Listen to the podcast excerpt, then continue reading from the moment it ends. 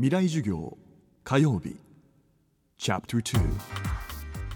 今週は11月3日と5日に放送した FM フェスティバル2011未来授業明日の日本人たちへの講義の模様をダイジェストでお届けしています。今週の講師はベストセラー生物と無生物の間でも知られる分子生物学者の福岡伸一さんです。未来授業2時間目、テーマは動的平衡とは、シェーンハイマーの実験。実はですね、生命は機械なんかじゃなくてもっと動的なものだ、もっと流れてるものだ、そういうコンセプトをすでに考えてた非常に先見的な人を今日はちょっと紹介したいと思うんです。その人の名はルドルフ・シェーンハイマーという人でした。この人は1898年に生まれて1941年に死にました。すでにシェーンハイマーの時代、機械論的な生命観というのは主流の考え方で、私たちの体というのは自動車のガソリンエンジンのようなもので、エネルギーとしてガソリンがいる。それを取り入れると、それを燃やしてエネルギーを生み出す。で、燃えかすは二酸化炭素となって排気ガスとして捨てられる。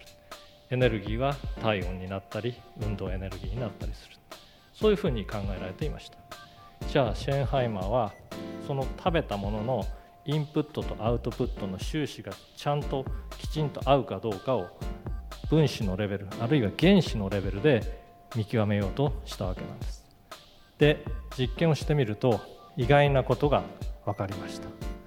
食べた食べ物の中に含まれている原子、例えば炭素の原子は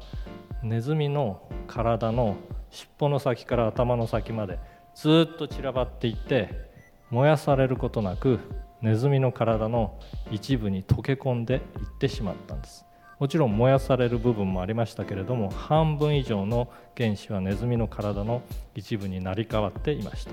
しかしその時同時にもう一つ目に見えない形で大事なことが起きている。それはこの時点でネズミの体を作っていた原子が代わりに抜け出ていくということなんです。つまり食べ物を食べるっていうのはエネルギーを補給するんではなくて、自分自身の体を入れ替えている、分子のレベルで原子のレベルで入れ替えているということなんです。それは皆さんも同じです。皆さんは自分の体は自分のもんだと思ってもいるかもしれませんけれども、皆さんは自分の体は自分のもんじゃないんです。絶え間なく環境と入れ替わっているわけです。そしてその入れ替わっている、常に動的な状態であるっていうことが、もしそこに何らかの不足があればそれを補うように動くし、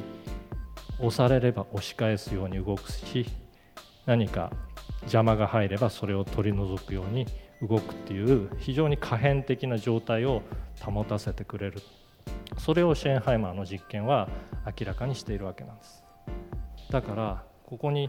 個体としてあるように見える自分の体は、少し時間の流れを大きく見ると流体、液体のようなものだし、もっと時間を長く見ると気体のように緩く分子がよどんでいるに過ぎない、そのぐるぐる回っている状態が実は生きているっていうことだというふうにシェーンハイマーは言ったわけなんですね。福岡伸一さんの講義の模様は完全版をビデオポッドキャストで配信中です。福岡さんの他にも日本を代表する知の巨人、国際政治学者の菅三淳さん、ノーベル物理学賞を受賞した益川敏秀さん、教育学者の斉藤隆さん、NPO 法人森は海の恋人代表畠山重敦さん、脚本家で東日本大震災復興構想会議委員の内館真紀子さん、九州大学応用力学研究所教授大谷裕二さんの講義も配信しています。ぜひご覧になってみてください。 http://fes.jfn.co.jp または未来授業で検索できます。未来授業、明日も福岡伸一さんによる講義をお届けします。